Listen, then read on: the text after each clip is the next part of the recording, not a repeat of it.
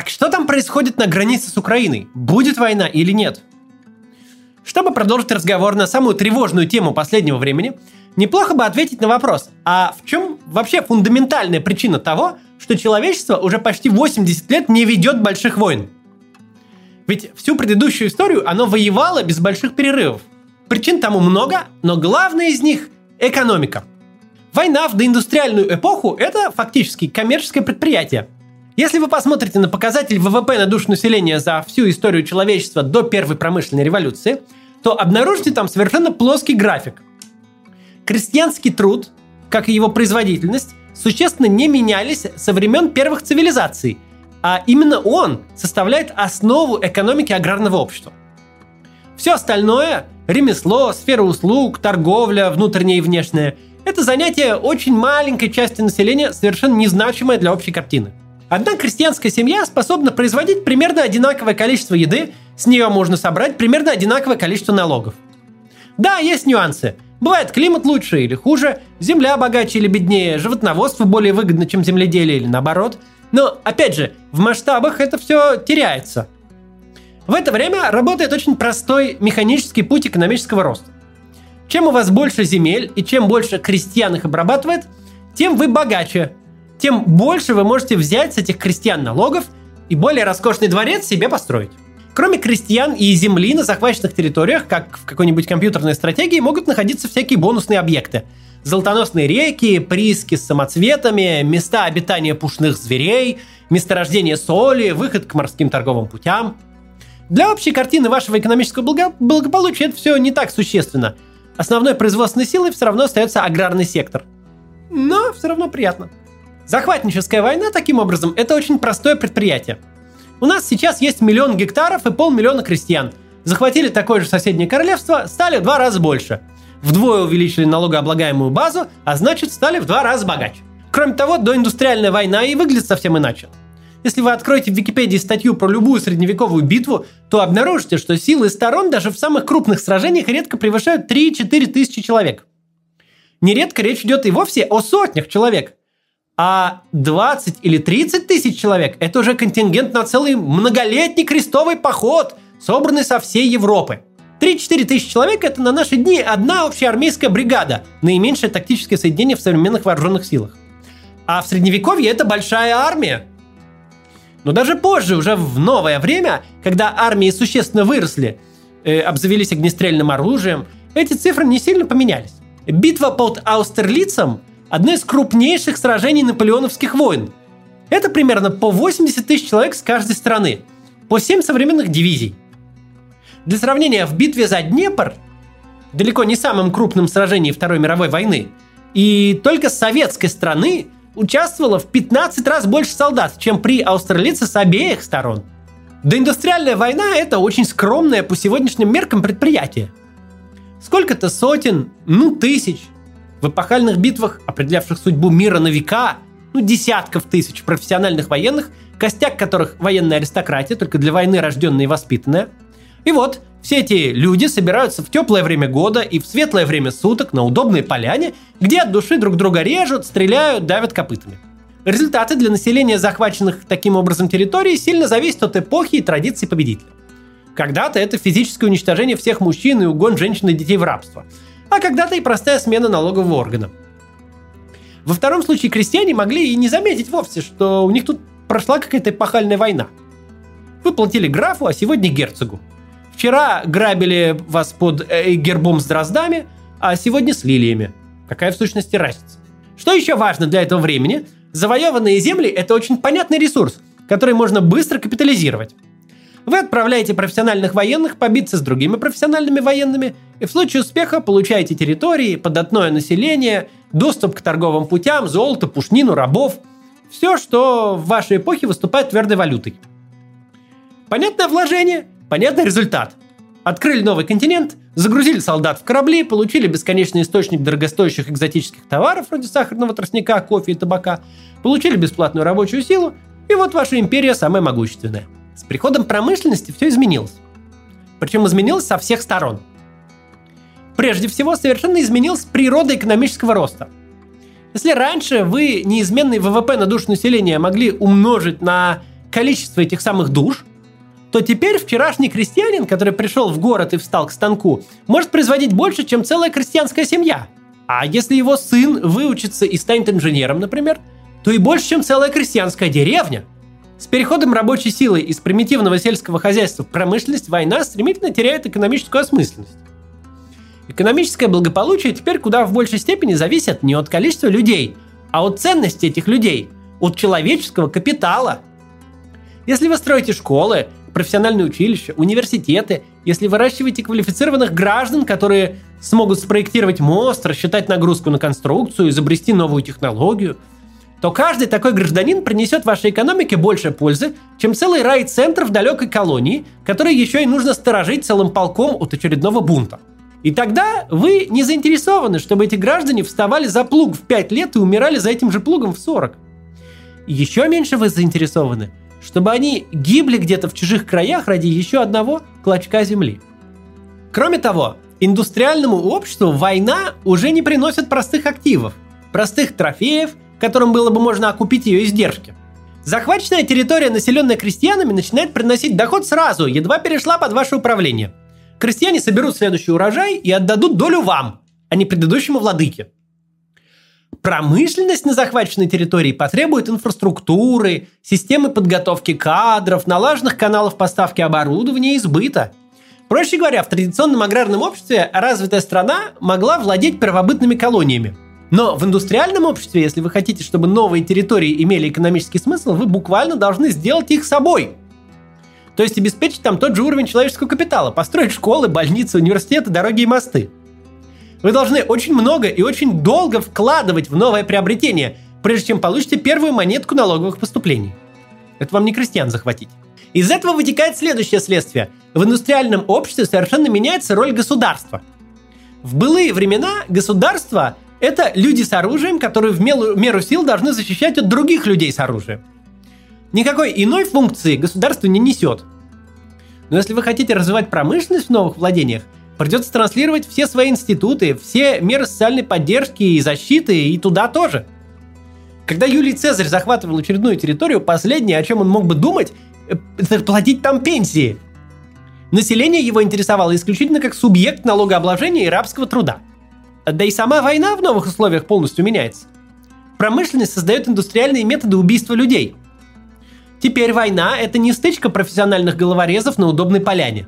Война теперь тотальна – она ведется не профессиональными военными, а мобилизованным населением, целыми процентами, а иногда десятками процентов населения, вчерашних бухгалтеров и школьных учителей, которые стали солдатами. Места, по которым прошла война, не просто меняют правителя. Тяжелыми бомбами и скорострельными пушками промышленные города превращаются в дымящиеся развалины. Война становится очень дорогостоящей, причем не только с финансовой, но и с политической точки зрения – Убить немного профессиональных солдат совсем не то же самое, что убить тысячи и миллионы обычных людей. Война теперь разрушает тот самый экономический потенциал. Убивает квалифицированных людей, уничтожает инфраструктуру, разоряет территорию. Вы пытались захватить развитый промышленный город, а получили бедственную территорию, где станки не производят экспортный товар, а ставшие беспризорниками дети, вместо того, чтобы ходить в школу и повышать свой человеческий капитал, сбиваются в банды и грабят прохожих. Это состояние войны в индустриальную эпоху. В эпоху уже постиндустриальную, в которой мы живем сейчас, война становится уж совсем безумной с практической точки зрения затеей. Потому что первое свойство постиндустриальной эпохи, она уже не частично, а целиком завязана на человеческом капитале. Можно чисто гипотетически себе представить, как вы захватываете нефтяные поля где-то на Ближнем Востоке, за долгие годы вложите много денег в восстановление территории, инфраструктуры, и когда-нибудь, может быть, что-нибудь с этого и получите. На самом деле нет, и такого тоже не бывает. Ну, хоть представить себе можно. Но когда же один инженер или дизайнер Apple приносит, очевидно, больше не только крестьянской деревне, но и целого большого завода, когда весь потенциал экономического роста переместился из физических активов буквально людям в мозги, то не вполне ясно, как вообще их можно захватить. Ясно, как их можно создать. Нужно много денег вкладывать в образование, здравоохранение, общественную безопасность, создавать свободную среду для развития, выращивать дорогих людей и тщательно их беречь. Но захватить их не получится. Люди просто от вас сбегут в более благоприятное место. Именно из такой перемены родилось наше благополучное время. Война стала не просто бессмысленной, она стала экономически вредной для всех участников. Вы тратите массу ресурсов, терпите огромные финансовые и политические издержки, а на выходе получаете только проблемы, бедственные территории и предельно нелояльное к оккупанту население. Сегодняшняя экономика устроена так, что живой покупатель айфона, созданного исключительно высоким человеческим капиталом, знанием и опытом, бесконечно дороже этот живой покупатель, чем мертвый враг. Платит ли человечество дань империи нового века, Соединенным Штатам? Безусловно, платит – но делает это добровольно. В магазине электроники или на сайте Netflix. А вы пробовали вообще задуматься, зачем современному государству какие-то свои люди? Зачем Америке захватывать, например, меня, Максима Каца? Во-первых, я скажу, что вы подлые оккупанты и мне не нравитесь. Но это бог бы с ним. А еще у вас, скажу я, города неправильно устроены. Надо меньше субурбии, снести огромные шоссе, а главное трамваев и лавочек побольше – а еще медицинское страхование никуда не, не годится, и школьную систему надо поправить. Сделайте ко мне удобный парк и велодорожку хочу. Давайте составим петицию за реконструкцию Таймс-сквер. А еще лучше изберем меня в Конгресс или Сенат, а может и сразу губернатором. Не зря же тут такой красивый митинг за реформу полиции собрал. Все это время, пока я действую на нервы американским чиновникам, те должны меня защищать, строить ребенку школу, чистить улицы, вывозить мой мусор, обеспечить всю бюрократию, отработать каждую мою бумажку, а случись чего, мало ли, кормить, поить, лечить и содержать до конца дней. Короче, тратить на меня прорву денег. Но пока американцы меня не захватили, я просто покупаю за свой счет оборудование, плачу команде, несу все издержки, трачу свое время, пишу сценарии, записываю ролики, привлекаю аудиторию и откручиваю Ютубу рекламу. Сотни тысяч долларов в год зарабатываю я Гуглу. Десятки тысяч долларов из них кладу в американский бюджет, ну, через Google, и совершенно не жужжу при этом. Сам несу все риски и ни цента не прошу взамен. Зачем кого-то захватывать, если с развитой экономикой вы можете заставить весь мир работать на себя добровольно?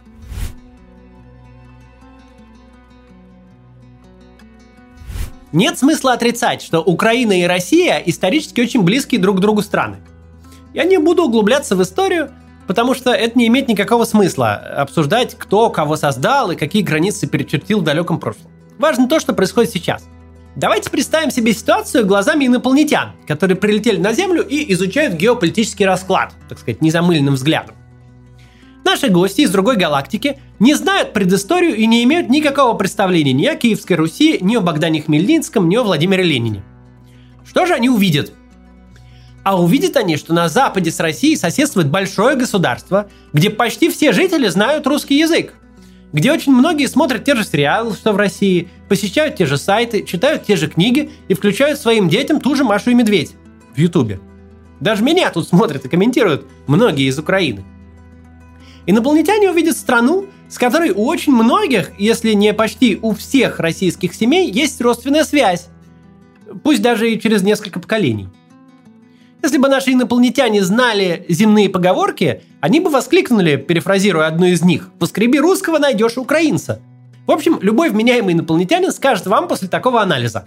Украина – это один из главных и наиболее естественных партнеров для России, с которым Россия должна дружить, торговать, сотрудничать. Потому что если не делать этого с Украиной, то с кем же вообще тогда делать? Тут на космический корабль придет информация, что Россия не то что не хочет дружить с Украиной – но и воевать с ней собралась, и территорию от нее отнимает. После этого командир корабля достанет межгалактический бластер и уничтожит Землю, как не оправдавшую надежд на торжество здравого смысла.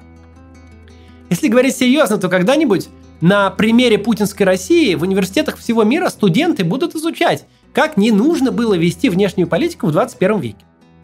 Преподаватели обязательно будут подчеркивать, что основная проблема была в том, что российское руководство безнадежно отстало от своего времени – Путин и другие люди, принимающие решения в современной России, живут в очень несовременной парадигме. Парадигме 20 века, которая базируется на парадигме века 19 и даже раньше.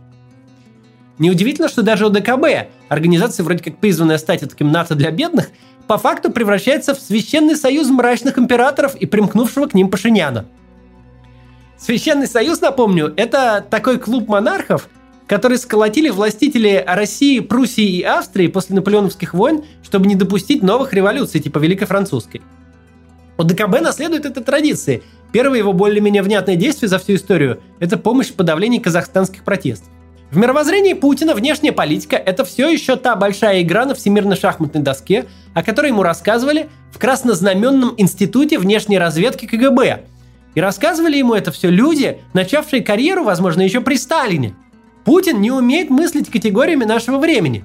Для него вообще не существует Украины, ее проблем, желаний и стремлений ее жителей. Это просто территория на карте, которую можно расчертить карандашом как угодно, играя в геополитические игры с НАТО.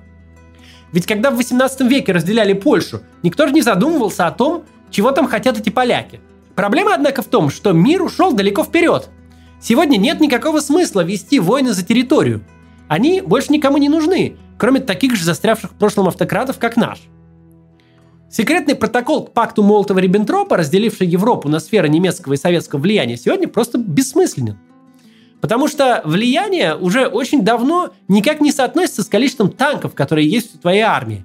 Влияние сегодня это культурное, а не военное понятие. Именно у России был уникальный исторический шанс использовать оставшийся с прошлых времен базис для расширения своего культурного влияния на соседние страны. Украину, Беларусь, Грузию, Молдову. Ни одна из них изначально не была настроена против России. Мы все вместе пережили 70 лет коммунистической диктатуры – и, сбросив ее, имели возможность построить наши отношения с нуля. Но ничего не получилось. И не получилось исключительно по вине Путина, который не воспринимает бывшие советские республики в качестве суверенных государств, а считает их таким задним двором России, на котором он хочет заниматься армрестлингом с американцами. Любое происходящее в этих странах событие воспринимается как результат действий НАТО. Люди в Тбилиси вышли на улицу, протестуя против фальсификации выборов. Это цветная революция, проплаченная Госдепом – давайте запретим импорт вина, чтобы грузинские виноделы разорились, а еще и бар- в боржоме найдем опасные бактерии. Людям не понравилось, что Беркут избил мирный митинг студентов в Киеве, и они собрались на Майдане? Это все американцы придумали, чтобы сорвать сближение Украины с Россией. Давайте аннексируем Крым и развяжем войну на Донбассе, чтобы их проучить. Белорусы недовольны, что Лукашенко подделал итоги голосования и удерживает свое кресло незаконно. Давайте ему денег дадим в долг, чтобы он заплатил премию ОМОНовцам, которые бьют и насилуют граждан. Нет ничего удивительного, что люди в этих странах начинают относиться к России плохо. Причем они это отношение транслируют, к сожалению, не только на Путина, но и на нас с вами. Чем больше глупостей делает российская внешняя политика, тем хуже становятся отношения. И влияние России не растет, а наоборот слабеет. Насильно мил не будешь. Еще одна поговорка, которую не могли бы знать наши гипотетические инопланетяне. Невозможно никого заставить полюбить твою страну с помощью танков. Это и раньше было невозможно. Вспомним Прагу 68-го, отголоски которые слышны в Чехии до сих пор. Но сейчас это невозможно совсем. Сила вызывает не любовь, а отторжение. Когда ваш режим головой находится в одной эпохе, в то время как на дворе она дважды сменилась, это кажется безвредным идиотизмом, пока от него, конечно, не начинают гибнуть люди. Вот этот разговор слепого с глухим – Российская сторона хочет разделить мир с НАТО, а руководство НАТО не понимает, о чем идет речь. И как они могут отдать России постороннее суверенное государство, которое они не брали никогда. По-своему, вообще-то, это выглядит довольно забавно. Но с другой стороны, неадекватная власть в руках людей, которые не понимают базовых механик сегодняшнего мира, это совершенно не безвредная штука. Она бывает не безвредной в частностях. Почему в России не признают иностранные вакцины? Потому что ждут взаимного признания. Кто должен взаимно признать спутник? Совет директоров частной компании Pfizer? Нет, должно признать всемирное правительство во главе со Штатами, конечно. Звучит безумно. Но это напрямую следует из тех слов, которые говорит российское правительство. Вот где-то сидит кабинет со взрослыми ребятами, которые отвечают за весь Запад, и с ними о чем-то надо договориться и порешать вопросики – что контрагенты в такой беседе, во-первых, не являются теми, кем их считают, а во-вторых, не понимают, о чем идет речь, так это детали. И вот, российские дети от 5 до 18 лет не имеют доступа ни какой вакцине. Потому что в России просто нет вакцины, доступной детям, хотя во всем мире она уже есть. Это совсем не безвредно. Но главное, не безвредной вся эта история бывает в долгосрочной перспективе. Пока российское правительство занимается вот такой вот откровенной чепухой, мы потеряли уже больше десятка лет роста экономики, застряли в незавидном статусе страны средних доходов, не развиваемся экономически, не проводим политических реформ. За каждый день вот такого вот цирка мы заплатим в будущем, горестно вспоминая, как так вышло, что столько лет ушло на вот это вот все, на кликбейтные заголовки газет. Плохо жить в прошлом. Еще хуже, когда там живут люди, наделенные огромной властью. Еще хуже, когда люди платят за это жизнями, а страна будущим. Это не слишком сложный, но логичный вывод из сегодняшнего обзора. Вот так. Становитесь, кстати, спонсором моего канала. Сможете добавиться в чаты, ну а деньги эти мы используем на общественные проекты и на развитие канала. Э, вот, до завтра.